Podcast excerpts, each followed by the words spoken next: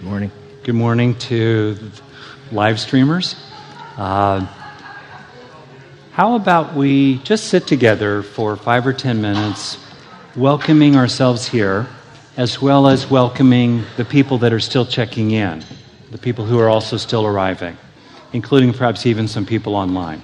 So we'll start again, or we'll resume uh, a little more formally in about 10 minutes. So sit however you like, eyes open or closed. I'm just coming into presence here, allowing sounds, any other contents of awareness, just allowing them to be as you keep on being yourself for the next five or ten minutes.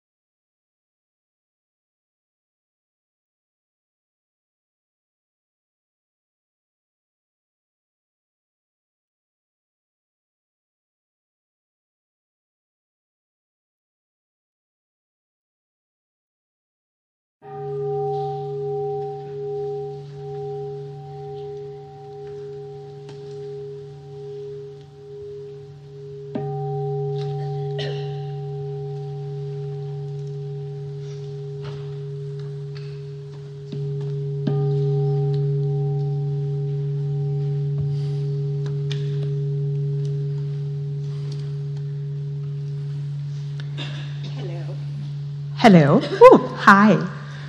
Welcome, everybody. Thank you so much for being with us here today. My name is Mariah, and I am the event manager. Any questions you have anytime throughout the day, feel free to flag me or any of our volunteers. We have about a dozen volunteers helping out today wearing volunteer name tags, and we want to thank them for being with us.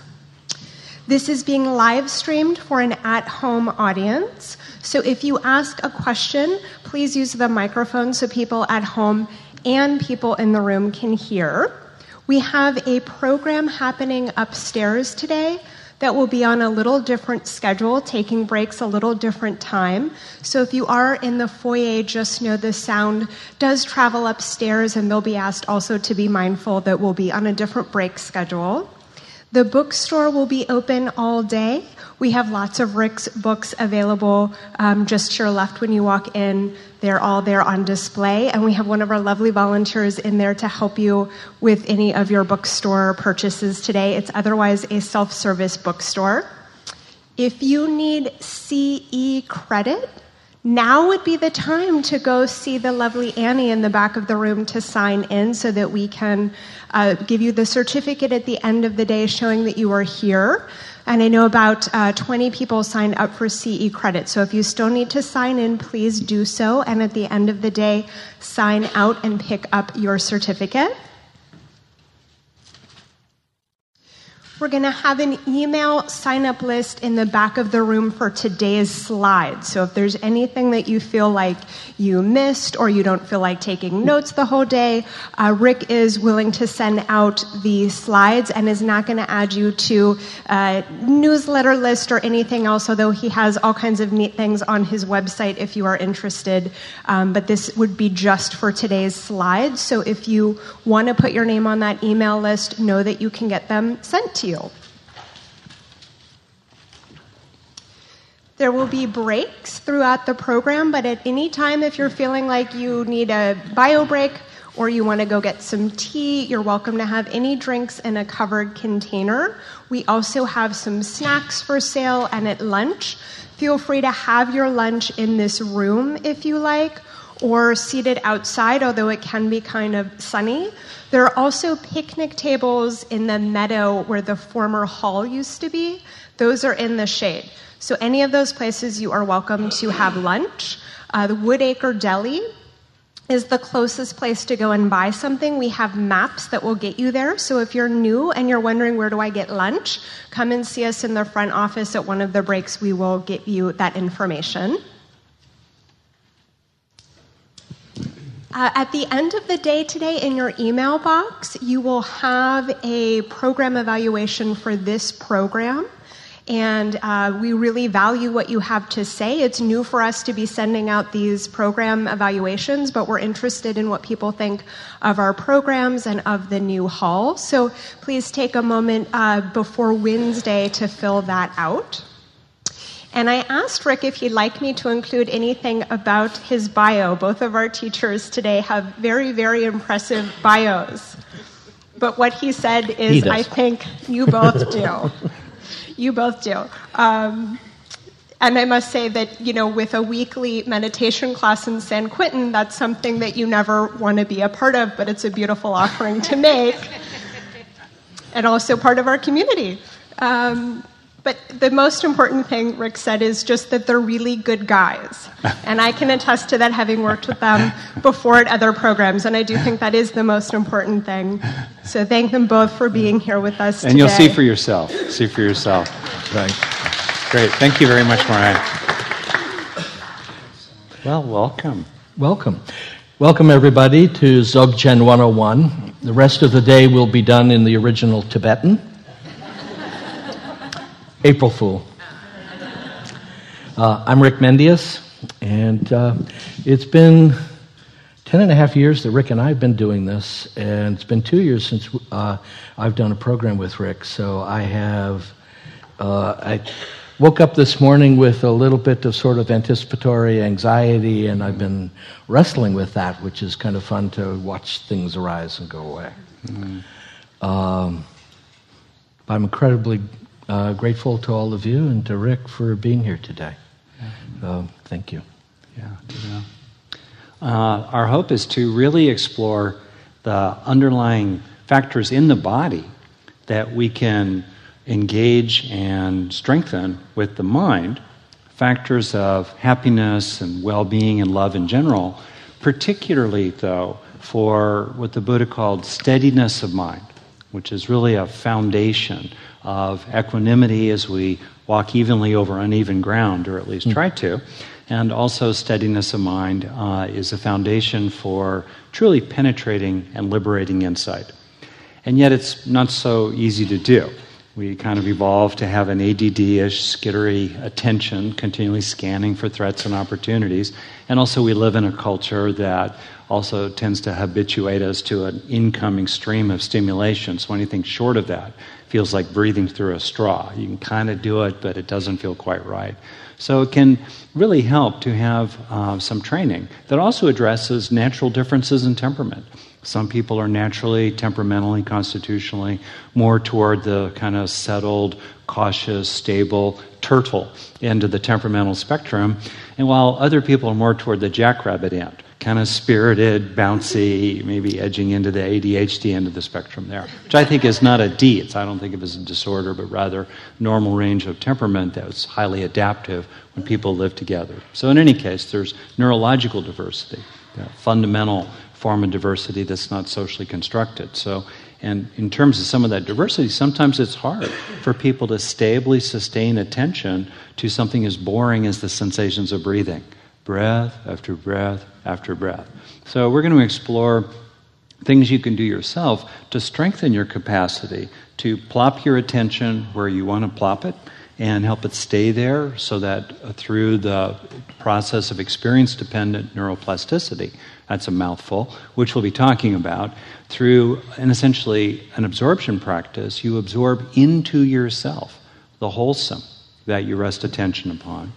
And we'll explore today as well how to uh, strengthen resources inside and capacities inside to pull attention away from what's not so helpful rumination, anxious worry, that case you make in your mind, political obsessions these days. I'm aware of this myself, et cetera, et cetera, so that we have more regulatory power or influence over, in a sense, our most fundamental property, our own attention, which is, as we'll see, Rick will talk about this a little bit later, uh, what attention rests upon is really prioritized for internalization as a lasting change of neural structure or function, which is to say, the pathway into who we become who we are continually becoming.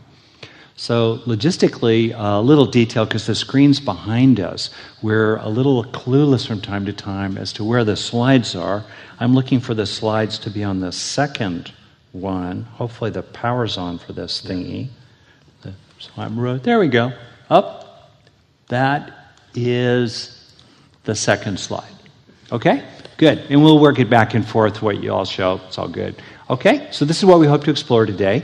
There will be no midterm, no final exam, except life. But anyway, um, there, is, there is a final exam at the end of your life. So yeah. we have we have as usual. We're greed types. You know, we have an ambitious agenda. Uh, our style is just going to be zooming along. Then we'll slow it down for questions, discussion, comments.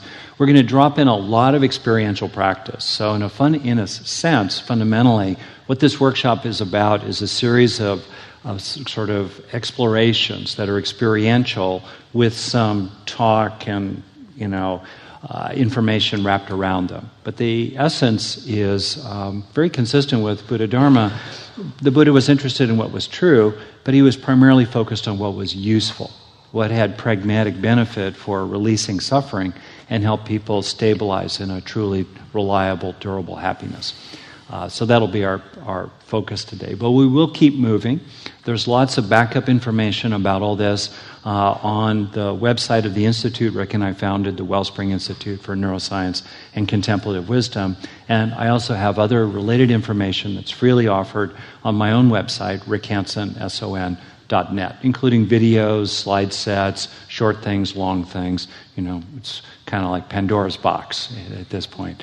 Anyway, so we're going to keep moving and we're going to gradually progress toward uh, a steadier, quieter, uh, more integrated and joyful resting state that the Buddha recommended as a fundamental basis for insight and uh, engaging life. So, and we'll see what we get to. Uh, like anything, it's an experiment. We're going to take an ambitious swing. Why not?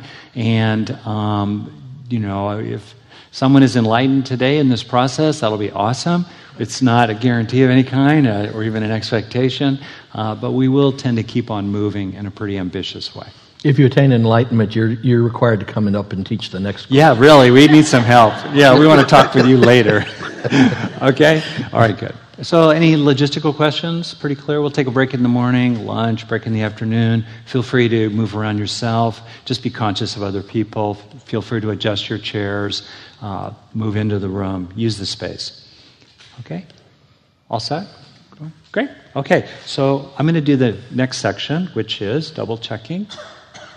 There is something about this. Okay, foundations of mindfulness. So we want to lay a foundation here. And um, in our view, the basics of meditation are really pretty straightforward.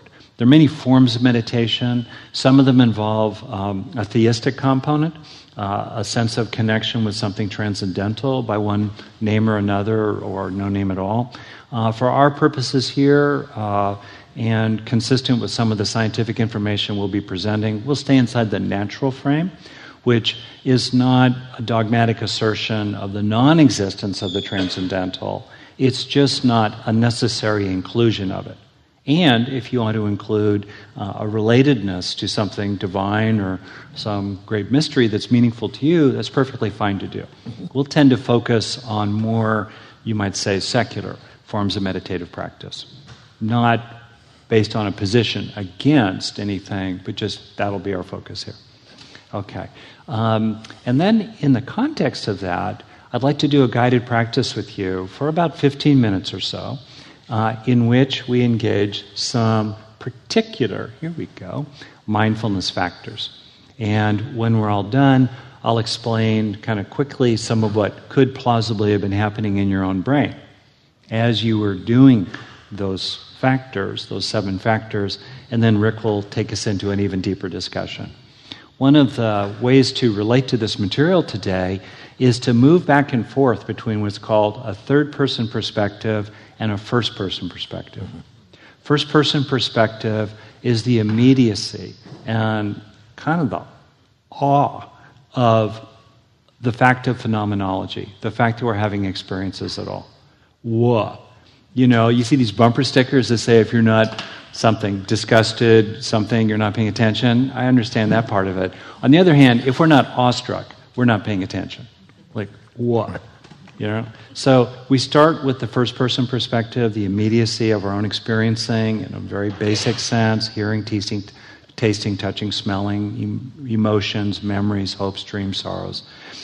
We can also move out, though, to a third person perspective in which, drawing upon 2,500 uh, years of scientific development since the Buddha originally taught, we can have actually a deeper and more granular understanding of what is happening in the body, in our biology, in our material processes, particularly in our nervous system, that is minimally, highly correlated with the flows of the mind, with the movements of our own experiencing, the changes in our stream of consciousness are correlated with underlying changes in a physical substrate, the human body itself.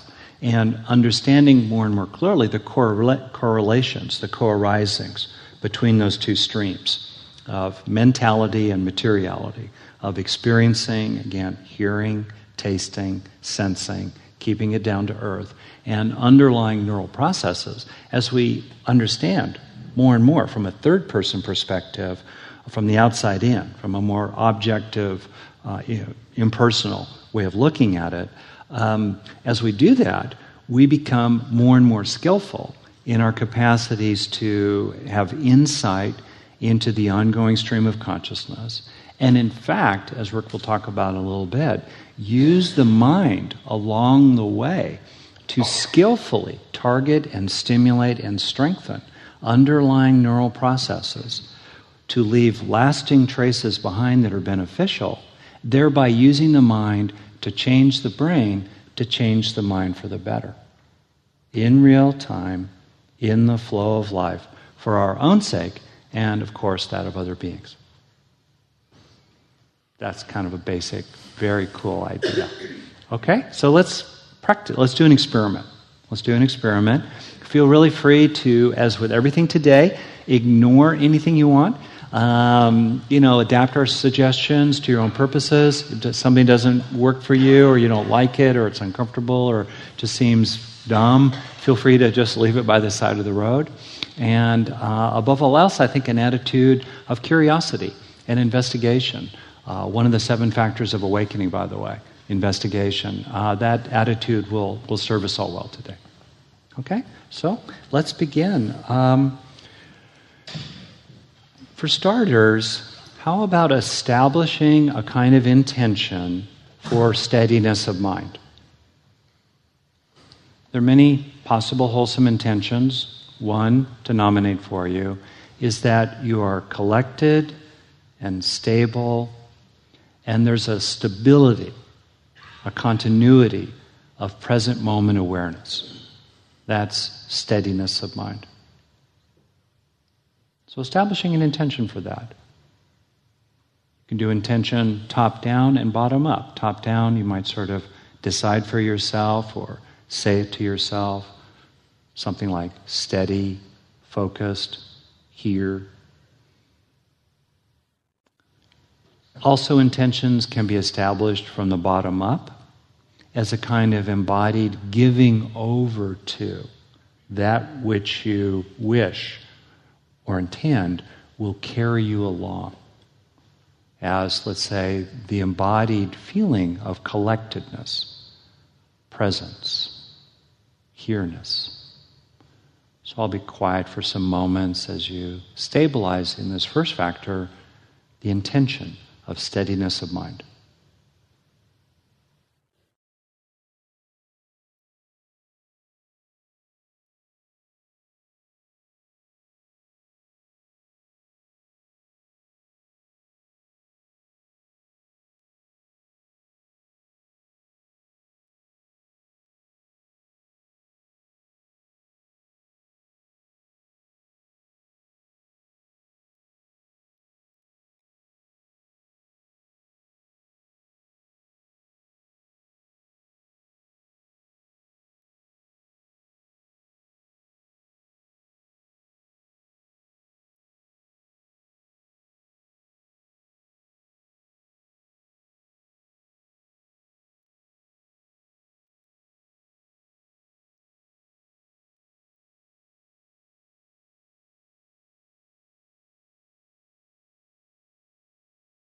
Okay. Then establishing a second factor, relaxing. Letting go of tension in the body.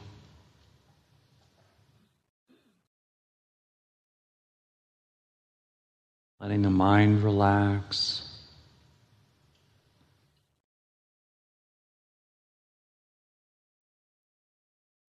Laying down your burdens.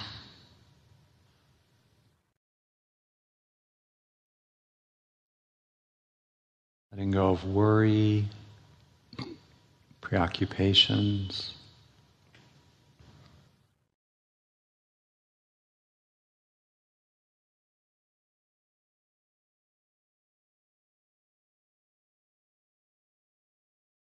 The Buddha used the word secluded or secluding, seclusion, secluding yourself, not being against upsetting concerns, simply disengaging from them, not following them or fueling them.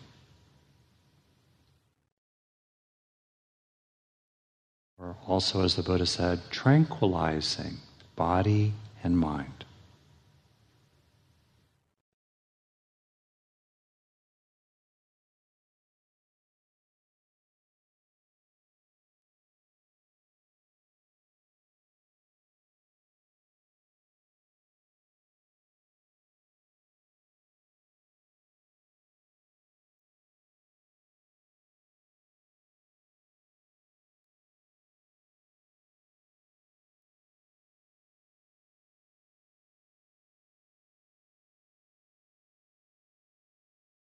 And then a third factor, and feel very free to go at your own pace, and I'll be using as few words as possible.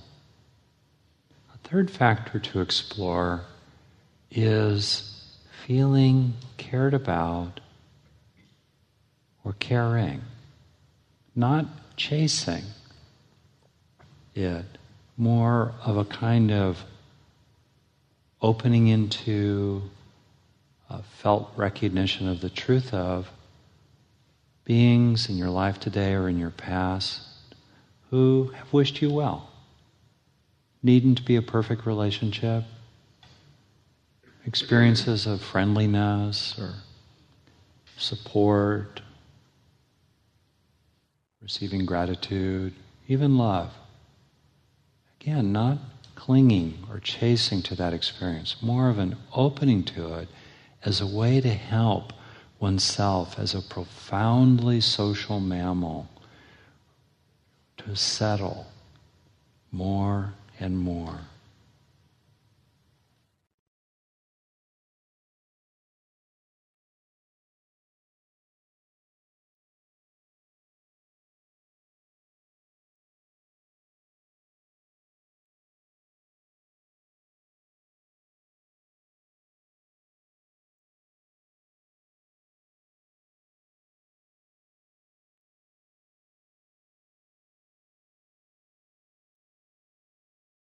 Might be an opening of the heart, a warming of the heart, all of which will help support steadiness of mind.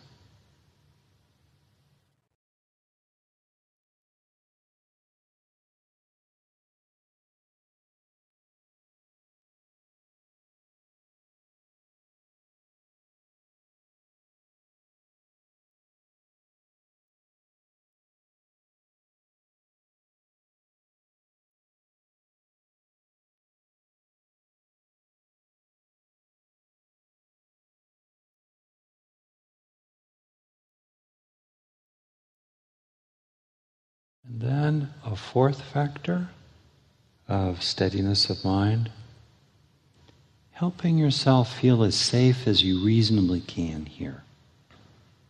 So that unnecessary anxiety or vigilance can fall away.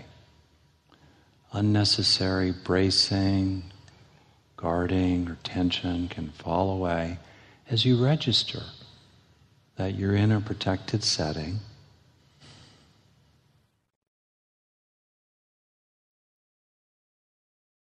And that in this moment, at least, you're basically all right. Whatever the past was or the future might hold, you're all right right now. And letting that sink in.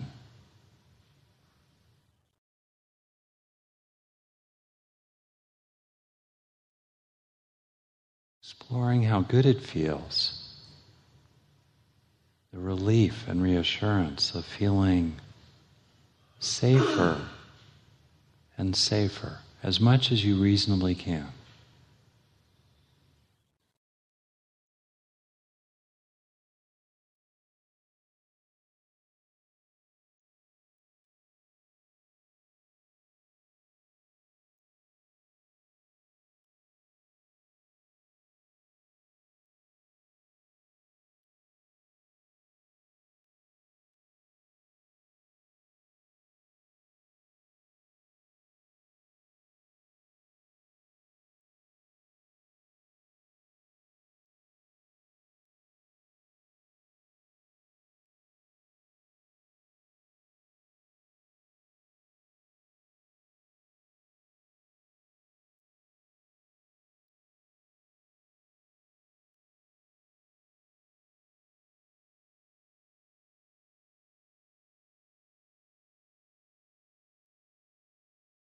And then on to the fifth factor.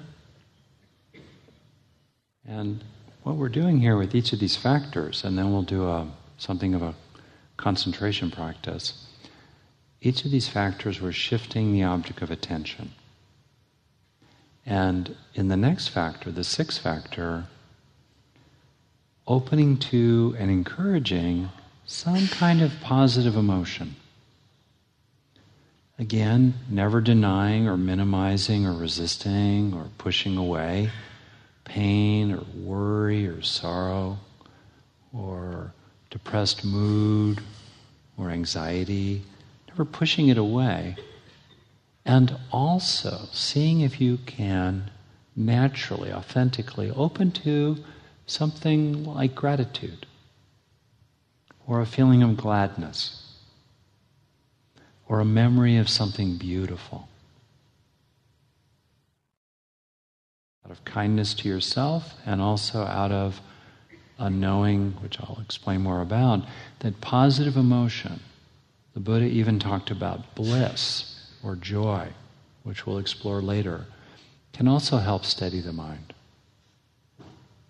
It could be a subtle form of positive emotion, such as tranquility or ease or loving warm heartedness.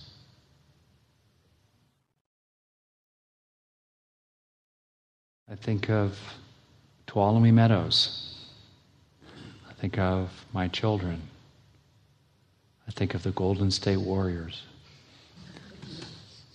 Feel free to think of things even more profound. I'll be quiet again.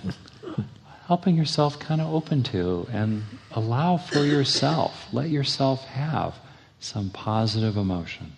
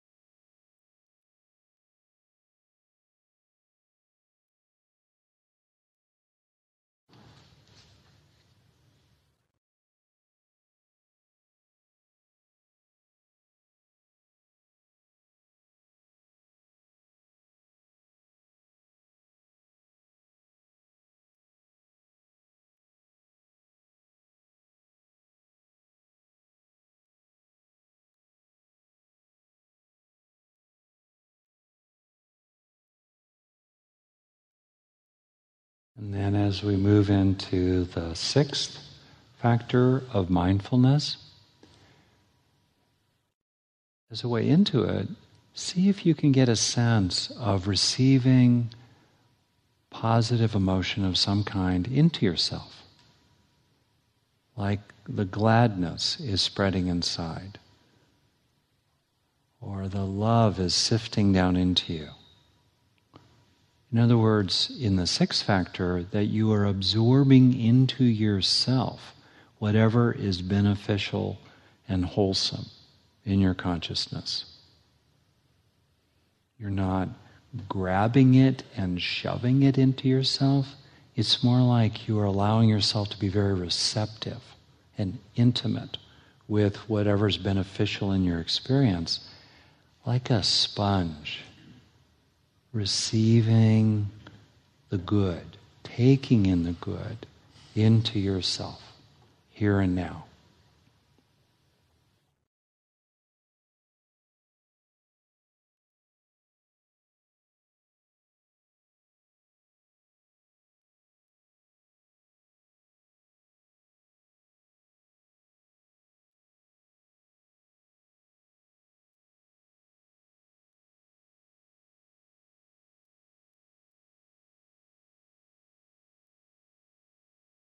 In fact, you're helping and allowing the wholesome to establish itself in you, to sift down into you, weaving its way into you.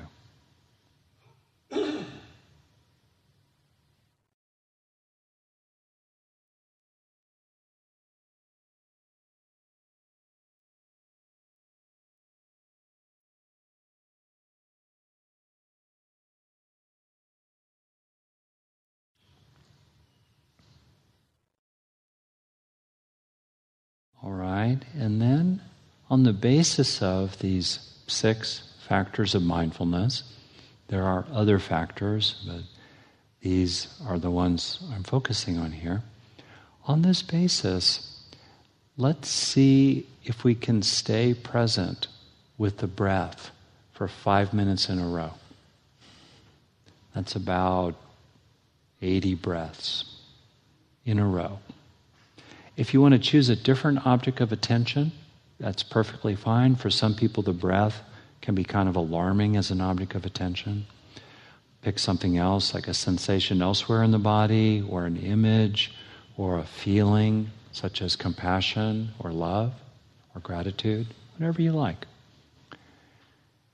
If you're following the breath, as I will be myself, you can apply attention to the beginning of an inhalation,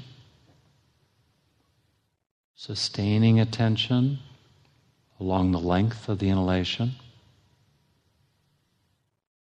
remaining mindful in the little gap between inhalation and exhalation, and then apply attention again to the beginning of the exhalation, sustaining attention along its course and continuing breath after breath. You may like to focus on a particular part of your body, such as the sensations around the upper lip and nose, or in the diaphragm or the belly, or in the body more generally.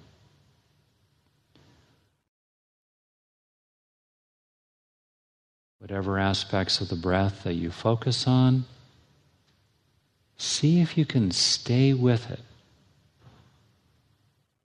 disengaging from distractions, coming right back to the breath if your mind wanders for the next five minutes.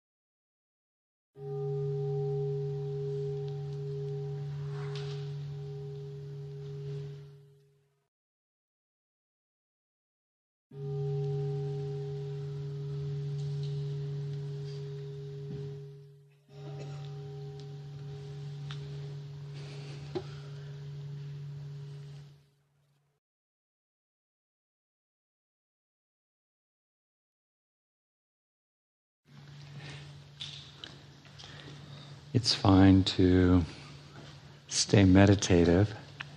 I'll kind of move through these points lightly and quickly and then turn it over to Rick. Um, plausibly, so this practice we just did is a kind of two for one. Uh, it's a way to explore experientially some plausible factors that support steadiness of mind.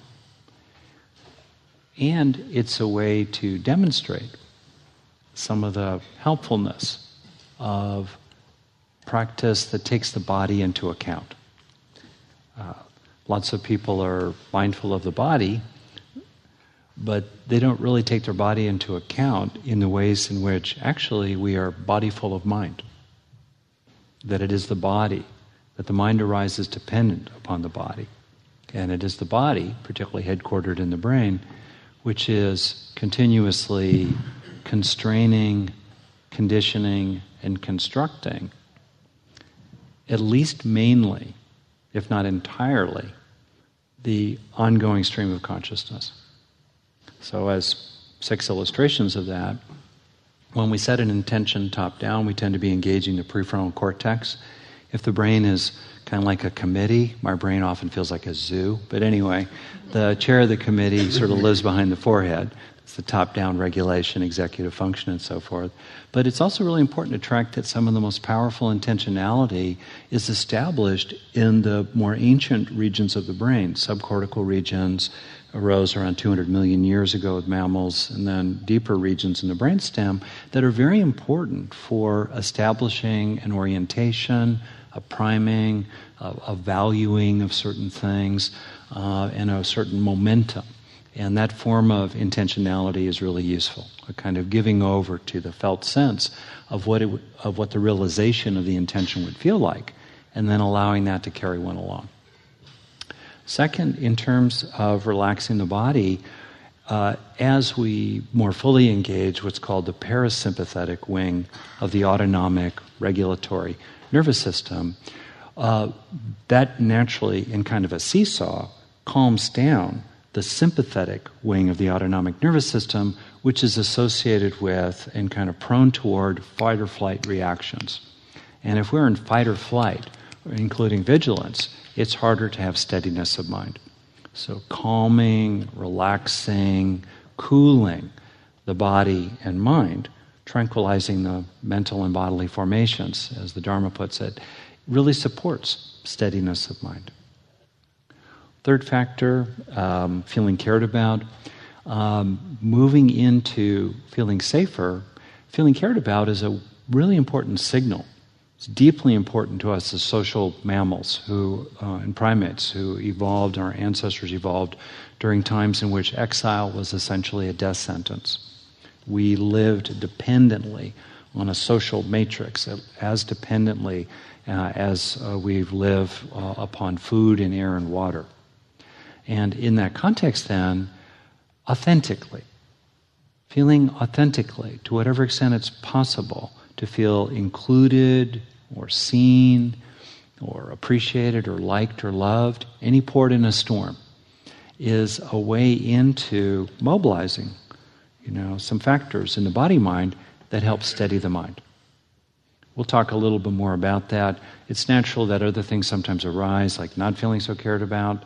It's a delicate art uh, when one is working with cultivation to find that sweet spot where we're not chasing or craving certain things, while also, on the other hand, being very skillful and resourceful about opening to and encouraging and evoking and mobilizing wholesome factors, such as feeling cared about.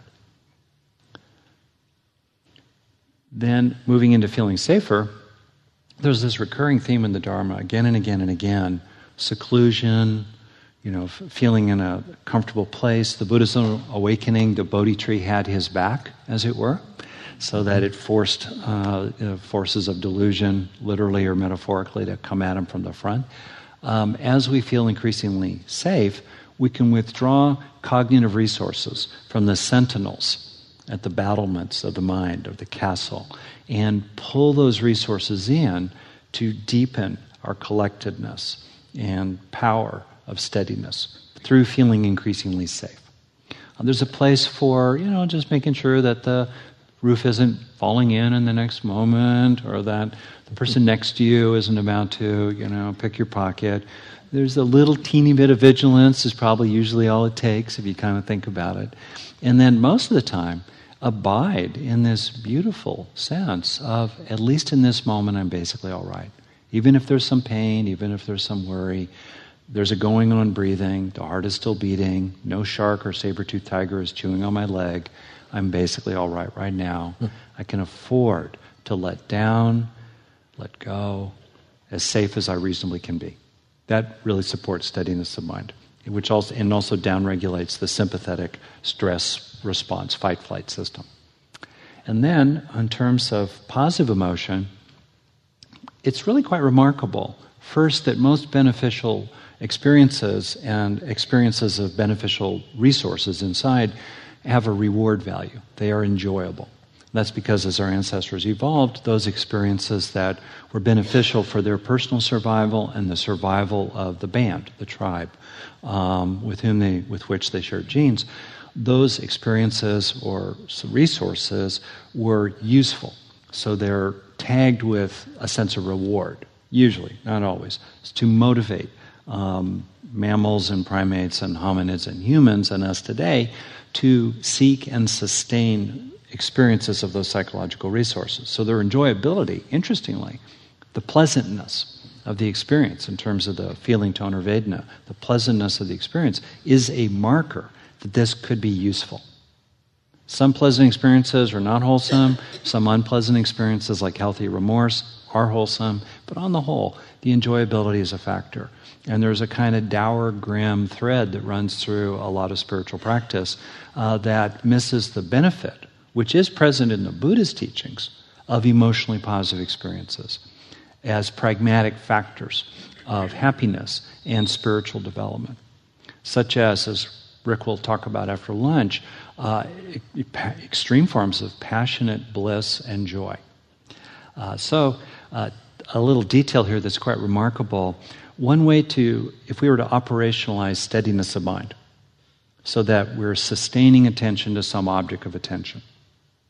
The object of attention could be a saying, a mantra, it could be the sensations of breathing, it could be a feeling of compassion or loving kindness, it could be a sense of gratitude, it could be happiness itself. Okay, we have an object of attention. Operationalizing steadiness of mind neurologically means that one particular content, in a sense, let's say the sensations of breathing, is stably represented in the neural substrates of what's called working memory.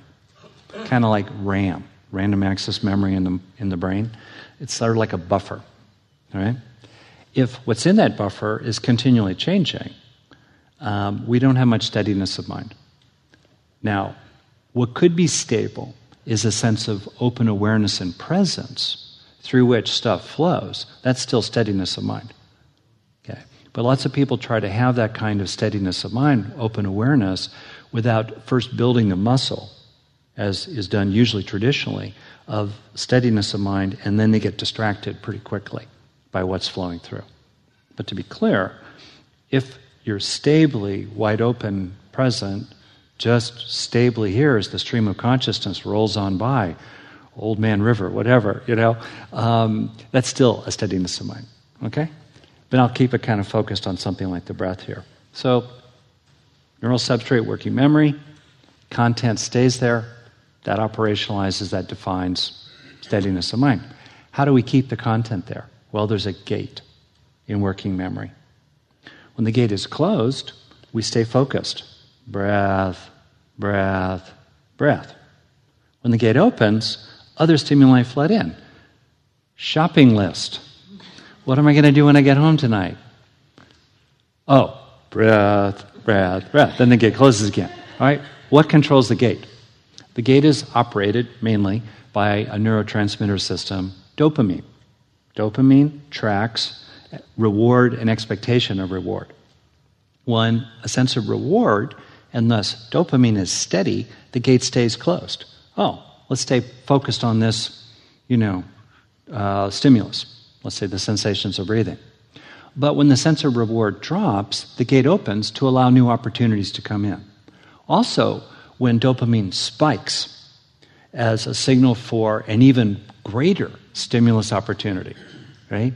So there we are, monkey in a tree, eating a banana, steady stream of dopamine. I'm just focused on this banana and this tree. And then some cute other monkey swings into a branch nearby. What banana? What's your sign? No, no. Anyway, so, all right. So it's, a, it's an ingenious device. So here's the deal dopamine drops, gate opens, new stimuli come in, dopamine spikes, greater opportunity, gate opens, new stimuli come in. What happens when we are experiencing sustained positive emotion, including subtle but sweet, delicious positive emotion like tranquility? Well, we're getting an ongoing stream of dopamine at the high end of its range. When that reward sense pervades the mind, and also if it's intense, dopamine's at the high end of the range, it's ceiling, and you can't get a spike. So, through positive emotion, we support the closing of the gate and the ongoing steadiness of attention to whatever object of attention we've chosen. Isn't that pretty cool? All right. Monkeys meditate too, sort of. Okay, so then finishing, and then I'm going to turn over to with Rick. bananas. Only with bananas, I don't know. Okay, and then last, absorbing the benefits. This is something we'll talk a little bit later about. How do you help cultivation to occur? How do you help development to occur? Including the development that helps us heal or become less addicted. How do we help that process of positive change to occur? Uh, it's a fundamentally simple process that has two necessary steps. First, we need to experience what it is we wish to grow inside, such as gratitude or grit or commitment to sobriety or uh, patience or happiness altogether. First, we have to get the song playing in the mind, we experience it, but then we must turn on the recorder. If we don't help that passing state become internalized as a lasting change of neural structure or function, in other words, if we don't encourage um, that movement from state to trait, we've had a momentarily enjoyable, pleasant, beneficial, wholesome, useful, what have you experience with, by definition, no learning, no change no lasting value. And I think one of the dirty little secrets as a longtime therapist, mindfulness teacher, parent, coach, and so forth, is that the great majority for most people of beneficial, useful opportunities for growing resources inside of various kinds are wasted on the brain. They're not internalized. They are not sustained in awareness long enough, like 5, 10, 20 seconds in a row, or richly enough to really be captured for encoding and consolidation in the brain as a lasting beneficial change. And we'll talk a little more about that further on. So there can be a, a sweet, in the sixth factor here, just to finish, a sweet sense of receptive intimacy with whatever seems valuable or beneficial uh, to help ourselves grow into being to help, to help establish itself in us so we establish ourselves more and more in it as we grow into being. Um, being more grateful, being more compassionate, being more mindful, being more insightful and wise. And that's the sixth factor of mindfulness in which we internalize the experience of mindfulness itself. We come to recognize it more and more. We can come home to it more and more rapidly. And we start moving from, let's say, state mindfulness to trait mindfulness uh, and other related factors. Okay. All right. Good stuff. Uh, maybe a comment or question or two, and then I'll turn it over to Rick. Great. So if you don't mind waiting for the mic, and if you keep your hand up, they'll they'll get you the mic right over Oh, over there. here. yeah, we have, we're divided and conquered the room. So, all right, great. Will we have access to a recording of this? I think uh, there's some way to get access to the recording of this, right? If people have registered for the workshop, Yes. including the people on the live stream. So, yeah, that's good stuff. All right, please. Falling asleep. I fell asleep maybe five times during your lecture just now. Yeah. I've, that's been a lifelong, lifelong. Do you want me to respond to that, or you're Yes, sharing it? Yes, please. Oh, yeah. Well, So therefore, I have a scattered Yeah. idea of what you're saying because I wake up for the important parts and then fall back to sleep again. At least you wake up for the important parts. That's a good one. I sleep through those. Um, so I got down here sustained steadiness of mind is really big in my mind right now. Yeah. Uh, sustained positive emotion keeps dopamine at high level. yeah. Yeah. Now, the next question is: is how do I hmm, encourage the steadiness of mind? Right. that's, that's the best I can do. I'll just I'll respond briefly. Uh, um, so, one way to encourage it is to stay here today, right? Because we're going to focus on steadiness of mind in many ways. Second, even when a person is sort of drowsy and spacing out, good stuff is still sinking in, and it can help to have a kind of confidence about that. That's true. Uh, it can also help to do little things that are common sense. Other people talk about them to encourage alertness, uh, standing up, moving around. Uh, it, Rick will talk later about increasing the stimulation of whatever it is we're trying to pay attention to. My voice is pretty mellow, you know, it tends to get soft. Uh, and it can help, for example, to pick objects of attention, like the feeling of excitement can be an object of attention. Right? Pulling up the emotional memory, the body memory of the time your kid won the race, or, you know, the Golden State Warriors won the championship last year. Oh, they didn't. But anyway, moving on to something else, you know, that or passion of some kind, or that can be okay. That's an enlivening object of attention. That. Also, more generally, just to name it, we're going to focus on software today. We're going to focus on mental training of different kinds. But it's also super important to take the hardware into account. As we age or as we have other issues, it's natural sometimes to get sleepier. And it, you know, sometimes uh, a signal that we just do need more sleep. Or we might need to fiddle with our nutrition or something like that. I'm not giving medical advice. He's the physician, I'm the psychologist. But I do think it's useful just to name it. We won't talk about it particularly, but, you know, do what we can for physical health as well.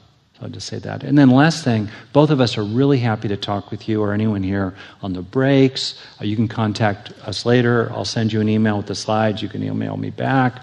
Uh, medical questions I kick this way. You know, otherwise we'll sort it out. Uh, and we're really happy to talk with you individually. Okay? Okay. How about one more person, and then we'll move on. Great, Madison. This is maybe an intermediate question. I've had lots of exposure to this concept of holding or sustaining the positive. And what I've observed over the last year is that I have almost like a mother's voice that says, Now, this is important, this is positive, now you damn well sustain it, which immediately negates obviously the holding on to the positive and it's like a little teacher saying here's the flag now you better sustain it and i wondered if you maybe would have a response to that i get the positive i recognize it but that 5 to 20 second sustenance that you're talking about is very difficult with that other voice saying Yeah. I, I would refer to that as metadukkha. Just like there's metadata, that's metadukkha. Uh, I think, I think a, a number of things, if you, if you watch this happen, you will watch your brain have all kinds of responses to the stimuli as they arise. And a number of your habits will come back. Um, what I would do is just is, is actually what you've already done with that, which is you note it. Ah, here's this voice again in my head. Thank you for your opinion. Move on, move back to the breath. It is there's there's no true there's no difference in uh, in its in its nature between falling asleep, which is what you described, and having the voice in your head says this is something this is something that you better pay attention to or I'm going to kick your butt down the road. They are, they are both method, they are both things where the brain essentially because of another stimulus, just as Rick was describing with the gate, you, your, your, you've, you've, your attention's fallen a little bit, the gate opens, and a new stimulus comes in. Here's my mom talking about how, you know, what a bad meditator I am. Or, or, the or I, I relax into the process in that second factor as you begin to relax the body. And what happens is exhaustion shows up and you start falling asleep. Because, you know, as, as Rick said early on, we live in a culture that so much hits dopamine in terms of what we are exposed to minute by minute by minute by minute by minute through the day. You know, if anybody has gone to, uh, has looked at 1930s movies and the, the cuts in the movie, you, you see Lauren Bacall talking to Humphrey Bogart, and it's a three minute cut just on her face while she talks to Humphrey, Humphrey Bogart. If you look at that movie redone in 2016, it's a cut, cut, cut, cut, cut, bang, bang. Each one of those cuts is a dopamine hit. Bang. And so we've, we've, we've gone to a, to a culture that just, throws us into this thing. So you get exhaustion when you start to relax. We start paying attention to these things that break open the gate that we, do, that we don't necessarily, you know, we look, and so the important thing is to, when it arises, when you hear the voice, step out of first person experience, which is again what Rick was talking about. Step out of first person experience to third person experience. There it is again. And a very important thing that, that I wanted to bring up just right here this practice meditation practice requires immense self forgiveness. Hmm. Immense self forgiveness. And one of the ways that I got to it, in terms of being able to work with my own self forgiveness about not being a good meditator, was to realize that when I popped into the, oh, I'm falling asleep, or when I popped into my, this voice in my head telling me, or when I popped into distraction of, oh, I got to talk about the slides in the next three minutes, which is what was happening to me. When I pop into that, and then I'm aware that I'm not on my breath, I just woke up. I'm not on my breath. Oh, I have woken up. And at that moment, when you realize that you are asleep, or in, in or this voice is happening or you're not on the breath at the moment at that point you have a moment of awakening welcome to nibbana